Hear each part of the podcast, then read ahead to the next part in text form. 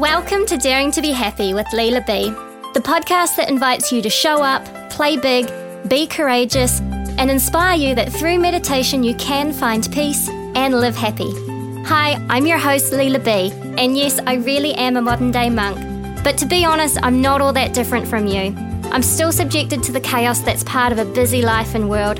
I'm far from perfect, and I've got plenty of issues. But I've found a way to be happy anyway. So, welcome to Daring to Be Happy. This week's episode is brought to you by Audible. In the last week in Audible, I've been listening to Brene Brown's Braving the Wilderness. If you would like to listen to Brene's latest book, or any book, in fact, you can receive one free book and a 30 day free trial of Audible simply by going to lilab.life forward slash audible. Today, I'm very excited to welcome Sandy Newbigging, who is a specialist in meditation and mind detox, an award winning speaker, best selling Hay House author, and creator of Calmology. Sandy is the creator of four powerful techniques Mind Calm, Body Calm, Mind Detox, and Calm Cure, which all collectively are known now as Calmology. He's also the best selling author of six books on meditation, healing, and conscious living that are inspired by his peace with philosophy. His therapy and meditation work has appeared on television in more than 30 countries. He's trained practitioners, including myself, in his methods from over 15 countries, and he supports people all over the world via his online membership space, the Calm Community. no wonder I feel so tired today. wow. So that's quite an intro. yeah. How you doing? Good. I feel I should have a lie down after it. there is a lot there. Mm-hmm. It had to have started somewhere. Yes. Where or how did that all start? Well, I guess it started being bullied at school, I guess. It's like that classic kind of story at the beginning, you know, where I felt like the outsider all the time and, and I found like refuge in uh, my first self help book, mm-hmm. uh, which was, it's a very well known one, you know, Peaceful Warrior by uh-huh. Dan Millman. Yep. And uh, that was like the first book I'd ever read cover to cover. Every other book, I, I just, I'd had a really bad time with reading and writing in English and I'd had faked illness for over a term to avoid speaking out loud in English class. And wow because I found it hard to read. But that was the first book I actually that grabbed my attention, you know. And the second book I read was Awareness by Anthony DeMello. Mm-hmm. So these two kind of books were like stimulated me into kind of curiosity about this sort of thing, and it kind of just went from there. Amazing. And you started, you worked with coaches and a life coach, and then started training yourself with NLP and EFT and things. And then you accidentally developed your own technique. Is that right? Yeah. I was using other people's techniques like yeah. NLP and Timeline Therapy and EFT and all the other short phrased, you know, acronyms. acronyms. and there was one time I was, I'd been invited to work on a retreat in Spain and the uh, people they were running it, you know, I was really impressed by them and I thought it was like my opportunity to try and, you know, prove myself or, you know, finally I'd made it, you know, I had I had romantic notions of me being in Spain, doing my therapy work, sitting under palm trees in the mm-hmm. sun. Um, not only did it piss with rain the entire time, but but I found myself in very unfamiliar territory because everyone there wanted to work on health conditions. And up until that point, I'd always been very much on emotional stuff and confidence and that sort of thing. So the first person walked in and they said they had, I think they said IBS. And I was like, what's that? And they were like irritable bowel syndrome, and I started going into like a you know rosy color of embarrassment because it's not sort of stuff I ever talked about, or and I really didn't know what to say. You know, I was that mind guy. You know, it was a it was a detox retreat, but thankfully a few questions came through my my mouth, and uh, we discovered that there was like a mental, like an emotional reason, potential reason for for what was, they were dealing with, and so I basically once we found the potential reason, we spent the rest of the session, you know, helping her get peace with it. And, and she left. The next person walked in and said, hi, I've got psoriasis. I said, what's that? They said, oh, it's this kind of excessive growth on my skin and stuff. I said, well, the mind and body are connected. Shall we see if there might be a mental emotional cause? And they were like, sure. And because it might have worked with the first person, I tried it again with the second person and it worked again. Again, we found an event in their past which was unresolved and we could see the correlation between what they were dealing with unconsciously and what their body was doing by creating an extra thick layer of defense. It was very obvious and it was very fascinating. And that happened many times on that retreat. And because I was the mind guy on a detox retreat, Mind Detox was born. Um, before I knew it, literally within months, I was involved in my first fly on the wall documentary 10 part series that got sold around the world. And Mind Detox suddenly became like known in a lot of territories. And that really caused me to kind of go, well, am I some sort of healer or have I stumbled across a method of healing? And, and that question uh, led me to another year checking what I was doing and seeing if there's some sort of process or method and there, and there was. And that's when I started teaching others. And, uh, yeah, life's never been the same again. Yeah. Was meditation a part of it back then? Nope. No, if, if someone mentioned meditation, I, I just thought it'd be boring or not for me or I couldn't do it. No, I was doing like the, the turning point for me with meditation was I was, you know, at that point seen as very successful. You know, I was on TV in 30 countries. I had, I was in my mid twenties. I had best-selling books out with mainstream publishers and fully booked everything and hot girlfriend, great house, nice car, you know, all that sort of stuff. But I had a real eye-opening moment when I realized that despite all that, I wasn't happy yet. Mm. And it was a real kind of, how many countries did I have to be on TV? How many books do I need to sell? How much money do I need to have in order to feel successful? You know, and something inside me just knew that it wasn't about setting bigger goals. Like it was, there was a deeper eternal itch that there must be more to life than this. And that's what was really driving me at that point. And it was around by that time someone said, look, you look pretty tired and stressed and unhappy. Have you tried meditation? And I was like, oh, I can't meditate. And they said, how do you know you can't meditate? I was like, well, I can't stop my mind. Mm-hmm. And they just laughed at me and I, they said, you don't have to stop your mind to experience peace when meditating. And I was like, you don't have to stop your mind to experience peace when meditating. It didn't make any sense whatsoever. I was confused, but I was also really curious. So I went along and learned meditation and yeah, life has definitely been the same since then. That's for sure. Mm. So, what was the first difference or first thing you noticed from meditating? Uh, a, a possibility that had never been presented before. For me, it wasn't like a massive peace or anything like that. It was more at that point like a logical progression, to be honest. I could see that left its own devices, my mind would continuously come up with new problems that need fixed. And I saw that, that what was on offer was an opportunity to not have to spend my whole life changing my mind so I could eventually be happier, but more about changing my relationship with my mind so I could experience peace and my mind. I felt there must be a, another way. It wasn't like this mind was this bad thing. It didn't make any sense. Why would we be given this thing that was inherently hurtful to us? It didn't make any sense to me that the, the, the mind was an evil thing. And, and I still to this day don't believe that that is the case. I just think that our relationship with it isn't as healthy as it could be because we haven't been taught how to have a healthy relationship with this amazing tool that exists within us, you know. Most of us think we are our mind as opposed to just recognizing it as more of a tool that we can pick up and use. And if you tell someone, well, you, you don't have to, you, you know, if you tell them someone that, one of the first reactions is, well, who am I without a mind? You know, like that's who I am. And, and that's the illusion, you know, that's the, that's the dilemma we are so much more than the voice in our head that sounds like us. We're so much more than the memories or the future fantasies. We're so much more than the judgments, the imagination, the all that stuff. That there's that's all temporary. It comes and goes, but there's something to us that that all happens within. And I got really curious about wanting to find out what that was. Mm. So honestly, it wasn't like a, a huge peace initially for me, although that's obviously grown over time.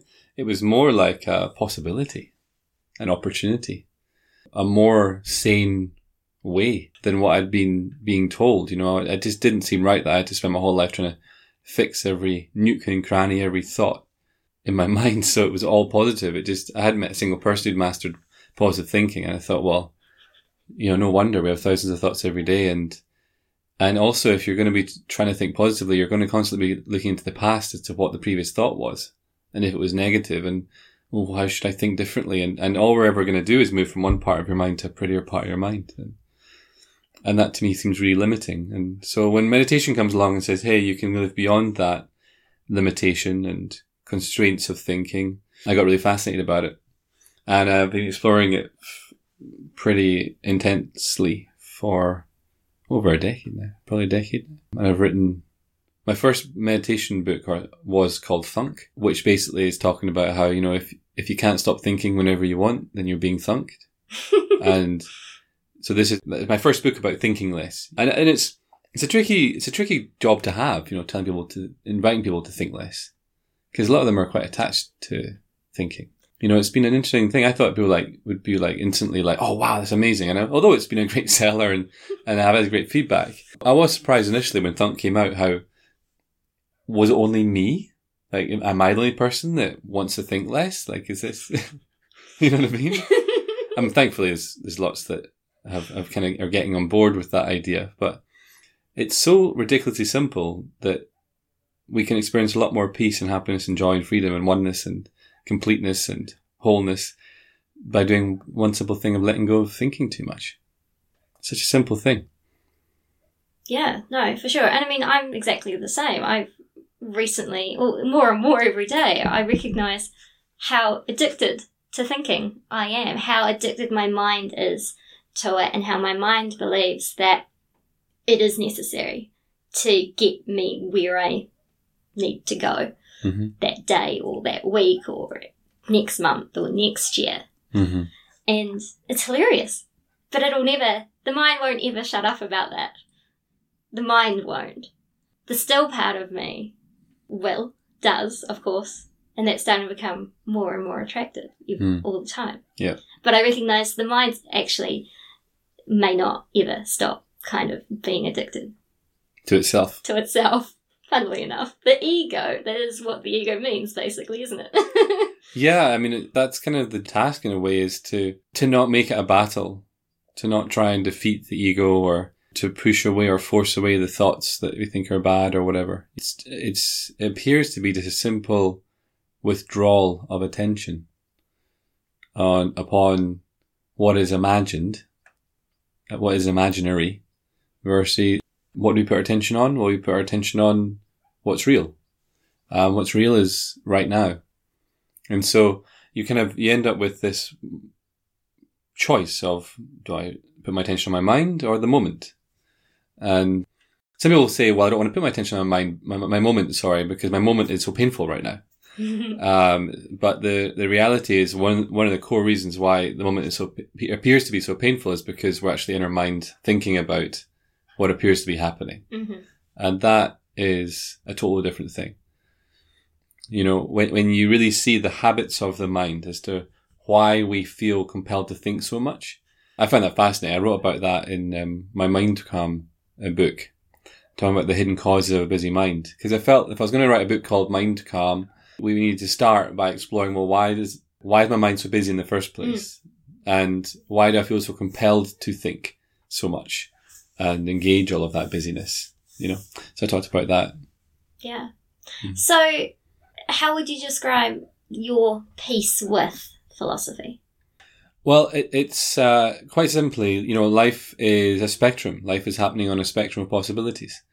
If you observe what's actually happening versus not what you wish would happen, but what's actually happening, uh, sometimes you get what you th- what you want, and sometimes you don't get what you think you want, and sometimes you get stuff you didn't even know you wanted or didn't want basically life appears to be happening and that doesn't put us a victim to life. It, it makes us more, when you become very present, you actually discover there's, there's no separation between you and that life that is occurring.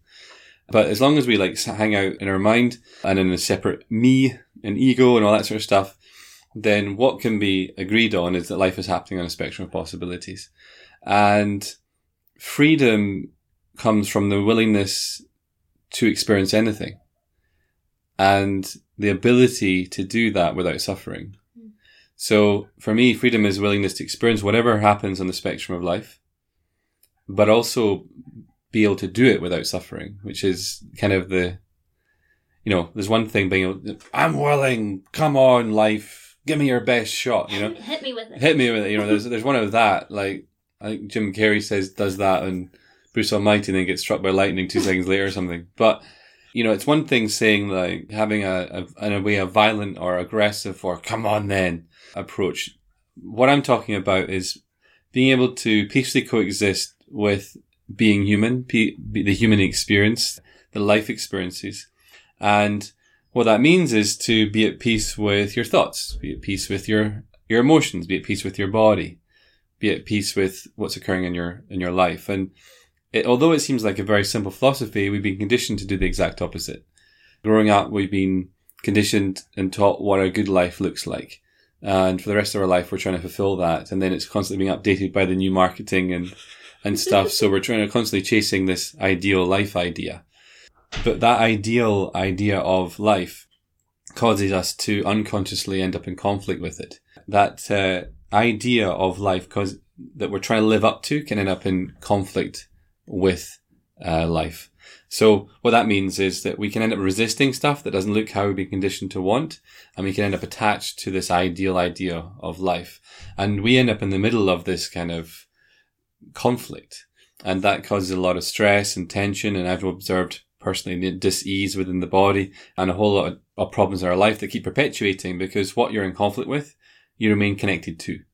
And so from a physical perspective, I've found that conflict creates dis-ease within the body, whereas harmony heals. Mm-hmm. Uh, from a life perspective, I've found conflict corrodes our calmness and our contentment, uh, whereas harmony again equals much more happiness naturally. And so we're kind of trying to see that life is not the cause of what's happening uh, inside me, that my relationship with life is which is impacting how I'm feeling about life. It's my, it's not life, but it's my relationship with life. Mm. And so my peace with philosophy is all about healing our relationship with life, what it is to be human. And it's incredible, you know, when you can be at peace with how you feel, you know, the spectrum of emotions, that's remarkable. Uh, when you can be at peace with any thought passing through uh, your mind, how free is that? If you're in peace with how your body is, you can still be proactive and do things to help your body be healthy or whatever. But if you're at peace at how your body is, you have a, a much healthier body compared to if you're in a battle with your body all the time. Uh, wishing it was different, uh, smaller, bigger, curvier, skinnier or whatever, or healthier, not pain freer or whatever. But so we're looking to get peace with our thoughts, peace with our emotions, peace with our body, and then see anywhere in our life that we are bumping up in, in a battle with or trying to force too much, you know, control upon or whatever. Because what I find when you have peace with life, there's very little to think about.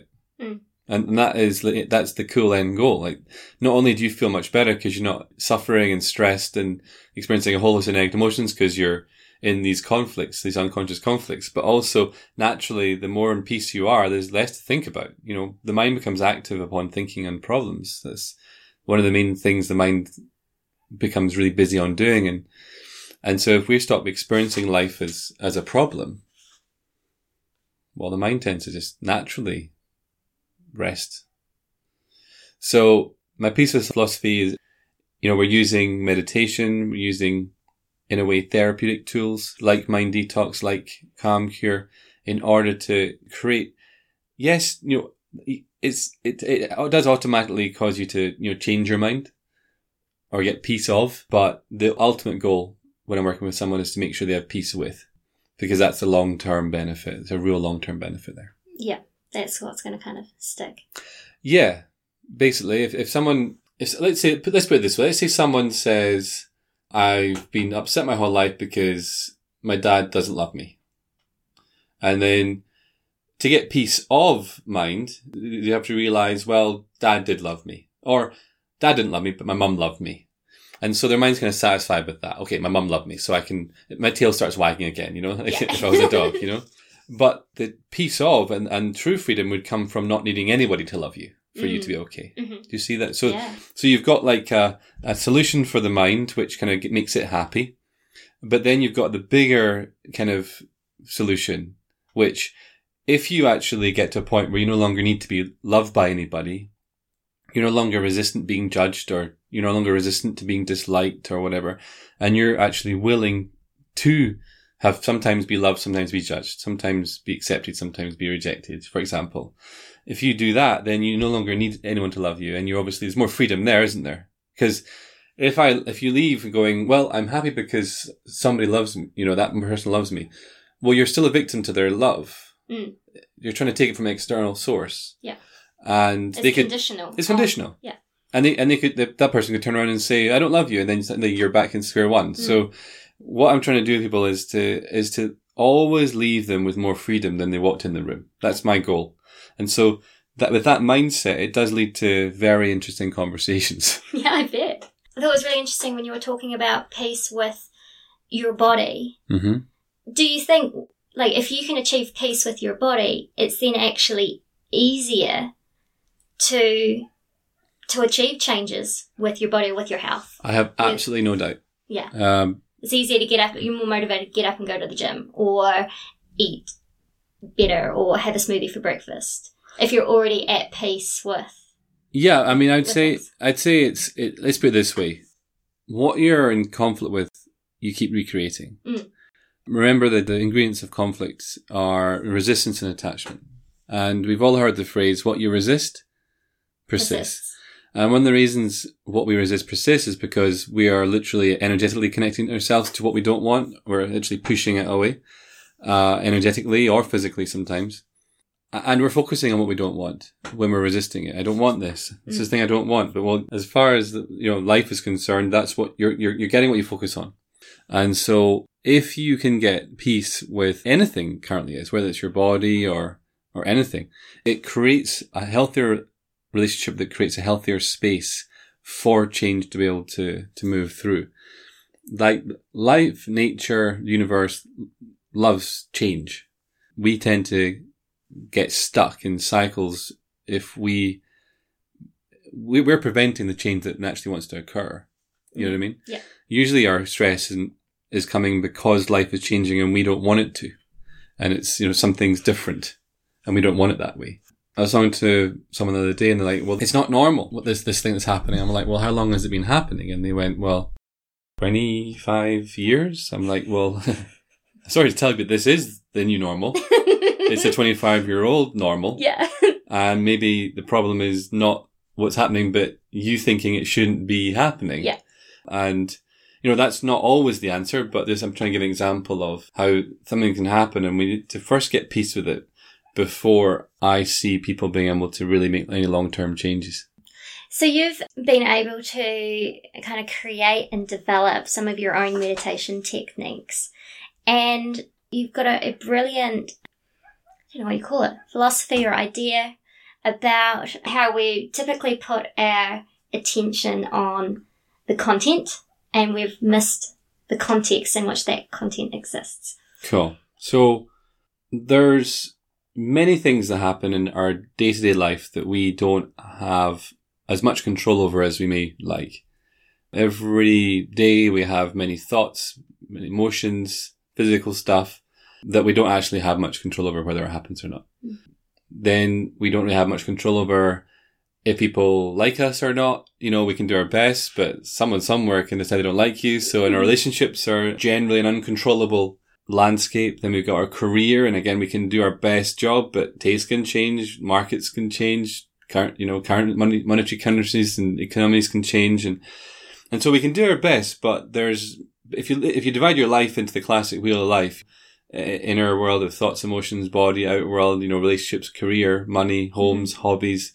It doesn't seem like a very exciting proposition if you are trying to control it all because it's actually a lot of it's just happening, like I said earlier.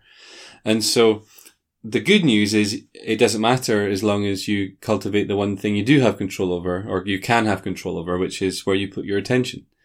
Where you put your attention is something that no one else ultimately can have control over as, but as long as you have cultivate that ability, you know, then that's the thing with meditation. We need to cultivate the ability to direct our attention where we want it. Otherwise, it's properly, fully scattered. Most people, when they show up before meditation, are very scattered in their attention. It's fleeting all over the place, left, right, and center. Uh, whatever catches their attention, they identify with and they get caught up in, whether that's a thought or emotion, physical sensation, or a life circumstance.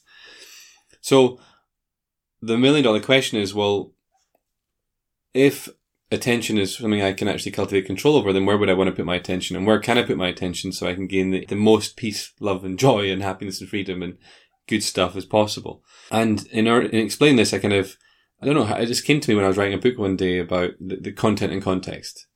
So right now, for example, your moment, wherever you are listening to this, your moment is made up of content and context. The content might be the phone you're listening to it on, or laptop, or computer, or desk, or sunglasses, or car keys, or cup of tea, or whatever. That's the technical term I use for that is stuff. And that content of stuff exists within the context of space. The space around your laptop, the space around you, the space around your sunglasses or a cup of tea or whatever. And the space is permanent, but the stuff's going to come and go. Then you got the sounds that are happening. I'm a sound right now for you. Uh, also the sounds of the, maybe cars nearby or dogs barking or birds tweeting or whatever. But there's sounds happening and the content of that sound is existing within the context of silence. Constantly silence. Although if it wasn't constant silence, you wouldn't be able to hear anything. Mm-hmm. So sound, all sound needs silence. Even if it's really noisy, there's silence for that sound to occur within. That's what gives it contrast so you can hear and distinguish the sounds. And then you've also got like uh, movement, movement of your chest as you breathe, movement of moving your hands around or your face as you smile or, or just looking around. You might see trees blowing in the wind outside or whatever. So that movement is happening within the context of stillness. And so you've discovered very quickly that your moment life is made up of two main things, the content of stuff, sound and movement, and then the context of still silent space. And it's kind of undeniable. Like we've just gone through that process of discovering this right now. It's not just a concept; it's just reality. Mm. We've got the content, we've got the context. The million dollar question, or I'd say billion dollar, because I've worked with many millionaires and they're still not happy because they don't they don't know the answer to this, so they've not pursued it and explored it. The billion dollar question is, you know, where do you have most of your attention most of your day? Do you have your attention on the content of your mind, content of your emotions, content of your body, content of your life, i.e. the stuff, the sound and the movement? Or do you have your attention on the still, silent, spacious context? You feel what you focus on. And if you want to experience peace now, you can experience that by putting your attention on the constant presence of stillness now, mm. um, of silence now of spaciousness now. And so a lot of the meditation stuff that I share is helping people and guiding them and point, you know, point them in the direction of the direct living experience of stillness, silence and spaciousness. Whether that's through the ascension meditation or anything that anyone's interested really. I'll, I'll, I'll tell anybody because what I believe is it, at least initially, if, if someone, I don't care how they first learn it, but mm. what I've found is if someone touches the silence, if someone experiences firsthand the stillness, uh, and they and they start doing it every so often. Even they start to discover that it's always there when they bring their attention to it, and they start to see its permanence, whereas everything else is kind of changing. And they also discover that when they put their attention on the stillness or the silence, the context, when they become context aware, they immediately feel better. They don't, they aren't thinking, they're more present, they're more peaceful. And their experience shows them actually, I want to be more context aware, you know? And in being more context aware, naturally you become more consciously aware. And in doing that, you become more self aware. Kind of all the same, really, just yeah. different words for the same yeah. thing. But, but I wanted to make that journey with you from context to conscious to self because to be self aware is to really be aware of the aspect of yourself that is aware. And that's what this content context journey and exploration does for someone. They, they can see that when I'm being more aware of the context, it's permanent. It's always there every time I put my attention on it. Where the other things aren't always there when I put my attention on them, but uh, this, this is. And you start to discover that this is maybe the self. This is maybe the permanent aspect of me. Mm-hmm. There's an inside me, there's this still silent presence.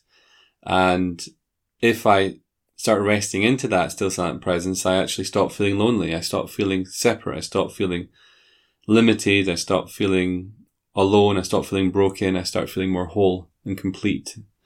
And I experience love. And so you discover the self inside ourself, the real self, capital S self, is actually a very beautiful place to hang out. And if we've ever been lonely or bored or upset, or it's usually because we're we're missing a connection with who we really are. And so to be self-aware is to be aware of the aspect of the self that is aware. This is a, kind of the name is in the definition. Sure. You know, Yeah. uh, to be aware of the aspect of the self that is aware. And when you start to explore the present moment, when you explore context, you kind of automatically bump into the awareness that's aware because you're experiencing the present moment through the awareness that's aware. And you start to experience all of your day through that still silent awareness. It becomes like the new foundation for which you engage everything. So naturally that again helps you to live more freely and live more uh, securely. People think, oh, what would I do without my mind? What would I do without controlling everything? But the reality is you're actually running scared if you're in your mind and you're not actually as, happy as you could be if you need to control everything because it's always postponing your happiness. But when you discover the inner presence of stillness, you have a, a safe and serene, secure place inside yourself to hang out in. And automatically it's that you don't need to rely on the mind to feel safe. You know, it's, you have an alternative Mm. safe space. and control becomes a non-issue, and trust becomes a non-issue. Mm-hmm. Yeah. Well, trust requires there to be two of you, you know, Yeah. me and life.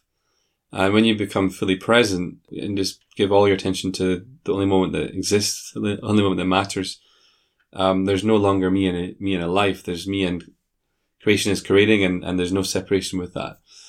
Trust and faith, you know, these things that so many, so much of humanity rely on is required for these people because they don't have the present moment. They don't have their, they, they aren't resting in the permanent, unchanging, still silent presence.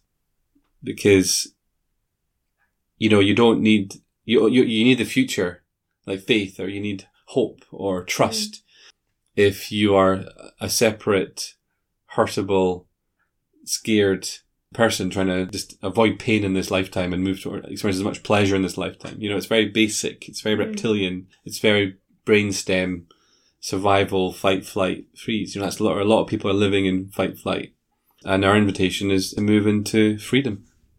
Yeah. It's funny because recently I've been focusing on the wrong thing. And I've been feeling I need more trust. I need more faith in the universe. And it's it's actually it's been one of my big discoveries probably in the last couple of weeks since Mhm. arriving here in Spain. That I'd put my attention on the wrong thing. And that the trust actually wasn't even really necessary when you go beyond that. And when you just come back to fully trust requires means you're trying to control the situation in, in some respect. And in fact, all you gotta do is just if you're fully willing and courageous enough to be willing to let it go, to let go all control, to surrender everything, to simply resting on that one thing that doesn't shift, that, can't move, which is that still silent space, the context, and let go of the rest. Only then can can that flow and everything else kind of manifest Mm-hmm. And, and show itself and it doesn't matter how it looks because you're going to be completely fine and okay with it. Yeah. Well, it requires a separate you and to, Yeah. to not be okay with it. Yeah. You know? And meditation is ultimately bringing you back to oneness Mm. and the natural byproduct of that. But that's a beautiful, beautiful explanation. Again, if that sounds foreign to someone listening to this or like too good to be true or too far out of reach, just get to know the still silence. There's plenty of techniques out there. I share loads on my websites and stuff, but get to know the context because that is really the, the platform. That's the foundation. Without that, what we're talking about here is basically just concept. It's like a, a pipe dream. But when you start to experience that for yourself, then experientially, you just notice one day that you're not trying to trust or relying on faith or the future to hopefully be better than now. You know, that, that kind of Mm. stuff. You just notice that you're just much more here. You're much more here and all is well. So I don't know if this is going to be uh, kind of controversial or tricky for you. You kind of work in two kind of fields. We live in this world of personal development junkies and you know there's hundreds of different coaches and therapies and techniques out there and there's talk about vision boards and affirmations and manifestation and the law of attraction and identifying your limiting beliefs and resolving those limiting beliefs and NLP and EFT and mind detox and all these things that we're looking at to use to try and fix ourselves. Mm-hmm. And then we've got meditation. so, how does the meditation fit in with that, do you think? And is there a place for both and for all of this stuff? Is it just meeting people where they're at? It's much more. I think I think it's meeting people where they're at. I think it's uh, personally, I went down the therapy, fix it, change it, improve it route, Mm. and it served, you know, Yeah. and it helped, and it was it was awesome.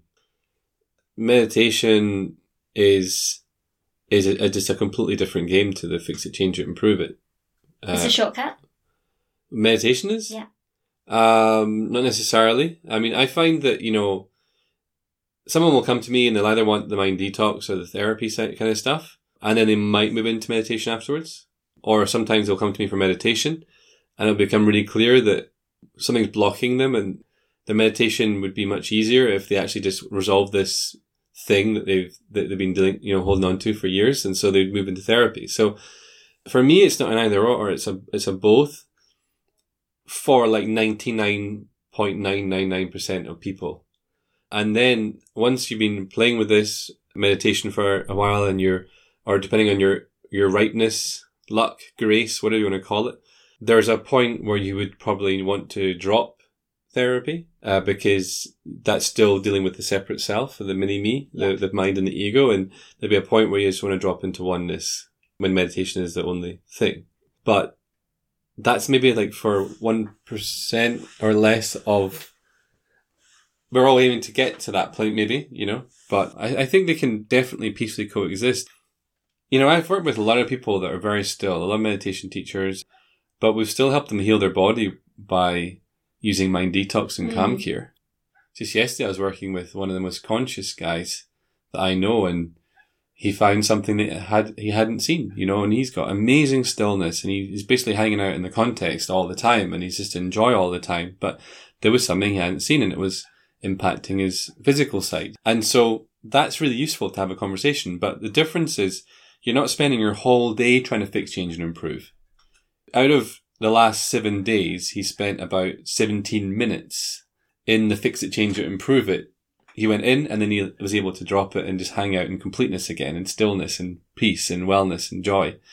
And so that's kind of the shift that happens, you know, like the amount of time you have to bend on the fix it, change it, improve it just naturally falls away. But it's not like it's a problem if you go into it, you know? Does that make sense? Yeah, Yeah, no, I think so. It's like I ride motorbikes and I kind of hurt my elbow a little bit on my last ride. There's probably things therapeutically I could do for that, whether that's a massage, whether that's some aromatherapy oils rubbed in, whether it's me maybe exploring why my left arm is a little bit susceptible to being strained and I could explore the mind-based cause if I ever wanted. So it, it serves to like, you know, to explore things that way. But it doesn't serve me to dwell on it, to experience suffering from my sore arm, to sort of thinking about, oh, I have sore arm, and it means I can, what might happen next week if I can't ride again, or that's where, you know, the meditation really helps. Do you know what I mean? It's so, Yeah.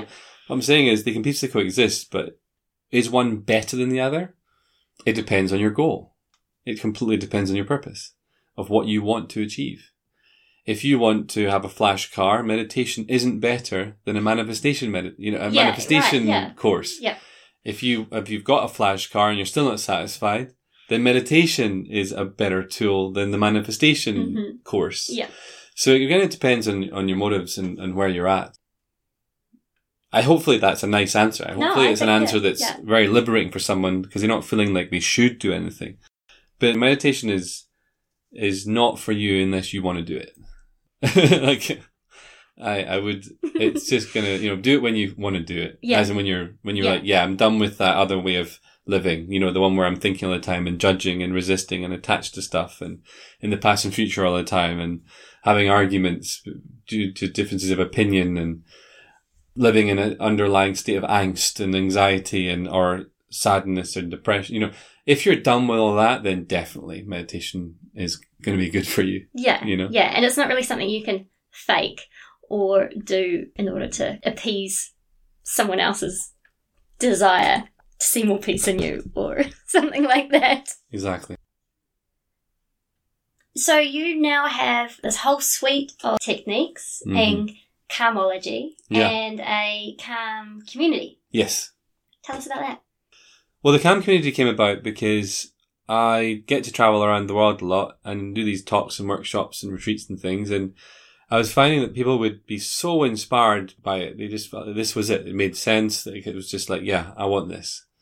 But then I couldn't be everywhere all the time. And the thing with things like meditation, the thing with changing relationship with your mind, learning how to be more present, you're changing habits of a lifetime. And so I was wanting to have a way for people to be able to gain momentum, have an ongoing advice, ongoing connection, and be able to dive deeper. And so I created this online resource that I call the Calm Community. There's over 100 hours of videos in there. There's guided meditations. There's my complete online courses for Mind Calm, Body Calm, Mind Detox, Calm Cure. There's the Calmology Foundation course. And, and I have a weekly live broadcast. So like every week we meditate online together. Cool. Um, then there's a workshop every month like this, and we have a theme. A few times a year we have a theme. So this month we're doing the big sleep. We had a guest expert come along who's an expert in sleep, and the feedback's been phenomenal for that. And so it's ultimately it's about stillness. Ultimately it's about peace. You know, ultimately I want to create a global, a global movement of stillness. That's my kind of goal is to create a global movement of stillness. And this is just one way to do that. Mm. Awesome. Okay, so we do a segment of the show called Playful Questions. Oh yeah. So these aren't to be taken too seriously. oh god. what is your favourite food? Pizza. Ah, I knew that. Pizza Express pizza. Not just any pizza. And I heard Pizza Express salad dressing. Well, yes, someone just did bring it for my birthday to Spain, and it was it's, I, it's I was already been. done. involved in the search Oh, thank you. of the salad dressing. Yeah, I'm a bit of a pizza snob to be honest. I will walk away from a bad pizza. I won't even go near it. But if it's a good one, try and get me away from it. You know, yeah, yeah. It's, it's... No, actually, pizza is my favourite food as well. But I've been on a gluten free diet for the last month, so um, How's it going? it's been great actually. Yeah, really, really good. Gluten free pizza? I haven't had a single pizza. I Ah. decided to actually have it as an opportunity to know that I can live a month without pizza. That's why I'm telling you about the gluten free Right, diet. so I won't mention the gluten free pizza I had in Camberwell's down the road Was there a gluten free pizza there? a few years ago. Yeah. Oh, a few years ago. Okay. But Wow. it'll still be there. Actually, Spain's quite good. They have a restaurant accreditation, so you'll see a little gluten free symbol on the window. Okay. But I'm only, I'm three days away, so I'm going, I'm going to U- I'm going it. to the UK next week. So I'm like, yeah. Next question. All right. Um, what is you've men- you mentioned a couple? These might be the same, but what's your favorite conscious book or movie? Um, my favorite conscious book is yeah, Awareness Awareness. by Anthony DeMello. Yeah. Uh, movie, The Legend of Bagger Vance.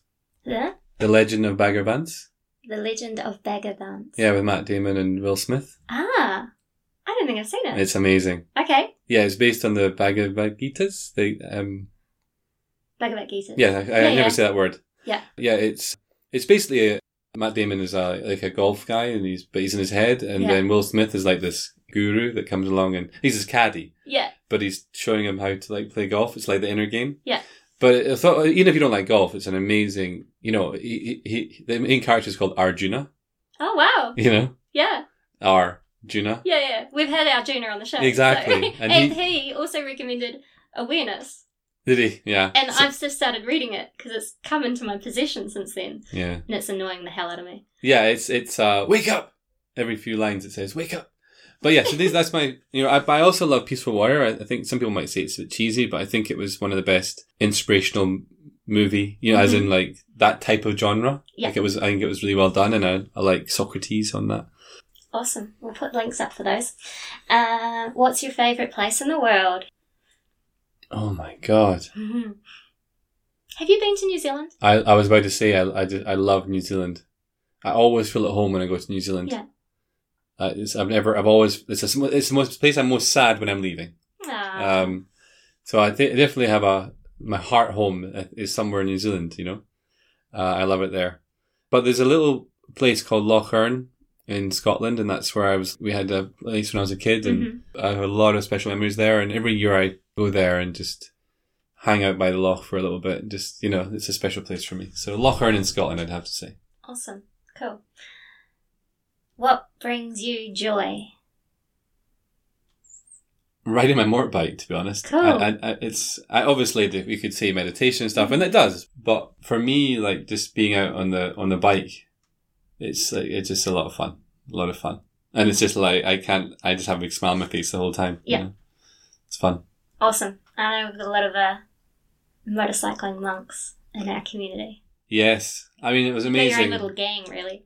It was amazing. A couple of weeks ago, my best friend from Scotland was here and he owns the motorcycle shop and there was like six or seven of us on, on the Spanish roads and they were just amazing and we were out there for a whole day and it was a special day and there's a lot of joy there. Yeah. A lot of laughter.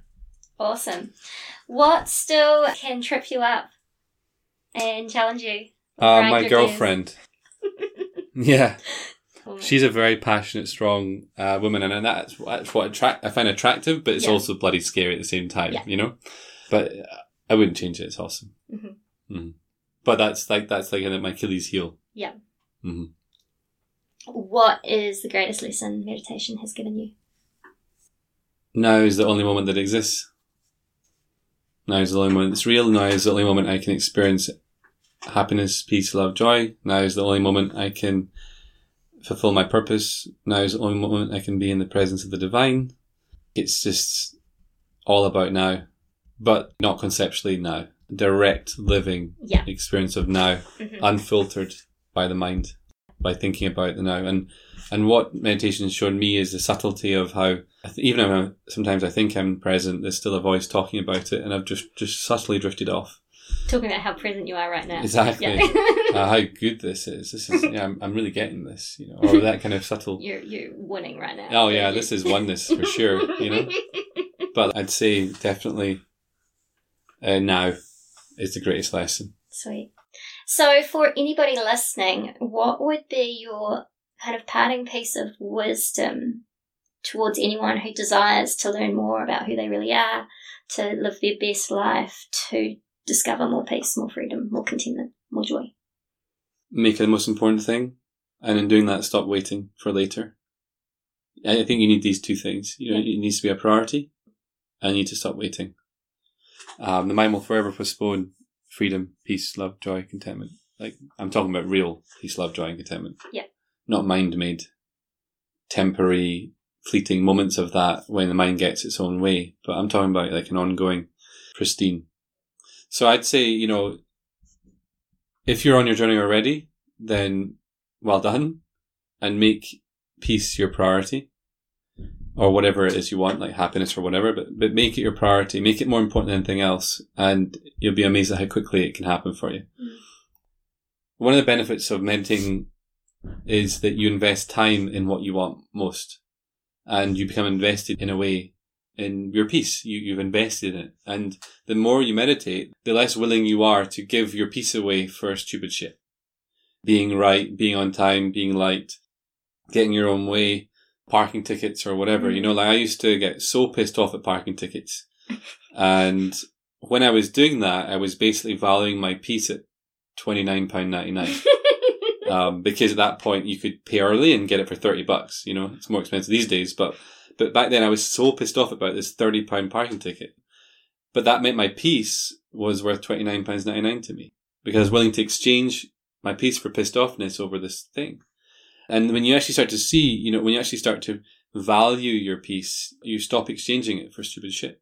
And stuff happens. Like yesterday, I did a Facebook Live and I, it, I nailed it. It was wonderful. I loved it. It was really cool. And then it didn't save. Just there was a glitch in the Facebook system, and sorry, but you're there's no replay, and it was like. So that's day to day life, and I, I'm so grateful that it didn't bother. It was like, well, that's that then. You know, it was it was next. What's what's now?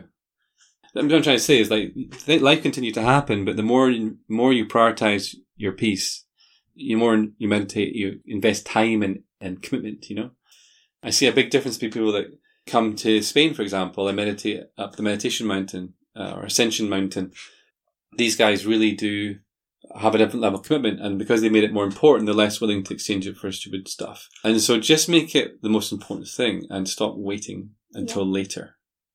So to finish off, then I would like to praise you, Sandy, for Really? stuff and things. This is this what you always do? Yes. This is weird. Do you not like being praised? I love it. Yeah, bring it on. I squirm a little bit, but that's maybe one of the things that still trips me up. Praise. praise. Yeah. Do you find it easier to give it rather than receive it, or are they both funny? No, I mean, it's it's it's uh, it's not a problem. Yeah. But it, you know, a little bit squirming can go on sometimes if.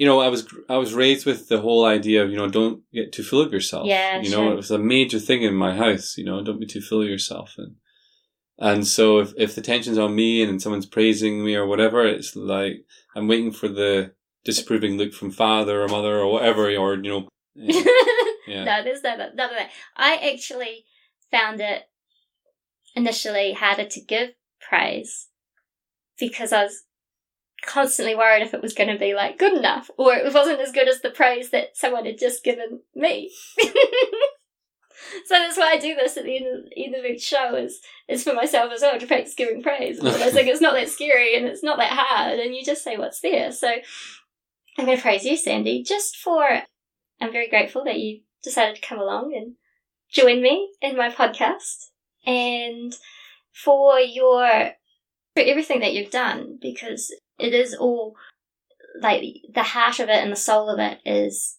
coming from that still silent space and Mm. that desire to spread still silent space consciousness throughout the world Mhm. throughout humanity you know through all these amazing and wonderful techniques that you have been able to create and i'm sure channel from still silent space Mhm. and you know i've seen it work amongst so many people and i've been involved in your community and i've seen you know the experiences and the feedback and the stories that people have shared as a result of that and it's so super super powerful. Mm. and you're the only one who could do that who could create this thing. You're yeah. So i um yeah praise you for living your purpose fully and sharing all your gifts with the world Thank you. you're welcome I might not be quite as long, but I'd like to praise you for doing the Daring to Be Happy podcast. And I think it's a great project and you're very uh, perfect for it. You know, you're genuinely interested and you, you bring out good questions. And I, I really appreciate you inviting me on here to share with whoever ends up listening to this. cool thank you Thank you. I am so grateful to Sandy to have had him on the show today and to have had him share his wisdom. If you are interested in meditation, self-development, and or spiritual awakening, then you will love Sandy's Calm Community. Every month in Calm Community, you receive the guidance you need to consistently improve your meditation practice, be able to ask Sandy questions directly, and receive advice on any life issue, meditate with people from around the world via the weekly online meetings, learn with the online monthly workshops, Plus, you get unlimited access to over a hundred hours of teaching videos. So whether you want to benefit from meditation, improve how you feel, enjoy better relationships, perform at your best during work and play, or gain mental or spiritual clarity, then the Calm community is the best online space to be. And honestly, I don't know a better way of summing up all the benefits of meditation than just that. Now, Sandy offers a 30 day free trial of the Calm community if you want to give it a go. And to learn more about how to join, simply head to sandynewbigging.com forward slash Calm community. However, he has very kindly offered one listener of Daring to Be Happy a free three month membership to the Calm community. So if you would like to win that membership, simply head to lilab.life forward slash Sandy and sign up to go in the draw. I'm going to draw the winner on Wednesday, the 15th of November, 2017, and I'll announce who that winner is on the following day's show. So, again, if you want to be in to win that three month membership to the Calm community, head to lilab.life forward slash Sandy. So, finally, today I want to give a shout out to my new friend Ganesh. Now, Ganesh reached out to me via my Facebook page at facebook.com forward slash leela to be happy. I believe it is. And we uh, we've never met, but we've got about 88 mutual friends thanks to the worldwide Ishaya community. But he just messaged me to say how much he was enjoying the show, and I'm very very grateful and appreciative of that feedback. So thank you, Ganesh, and you are more than welcome to send me any of your thoughts or feedback or questions that you'd like to see answered on the show. And you can do that by my Facebook page, or you can reach out to me via email. Simply email Leela at lilab.life. And I would love to hear from you. And with that, I would like to express my gratitude to you for tuning in and listening. And I want to praise you for being willing to show up, play big, be courageous, find peace, and live happy.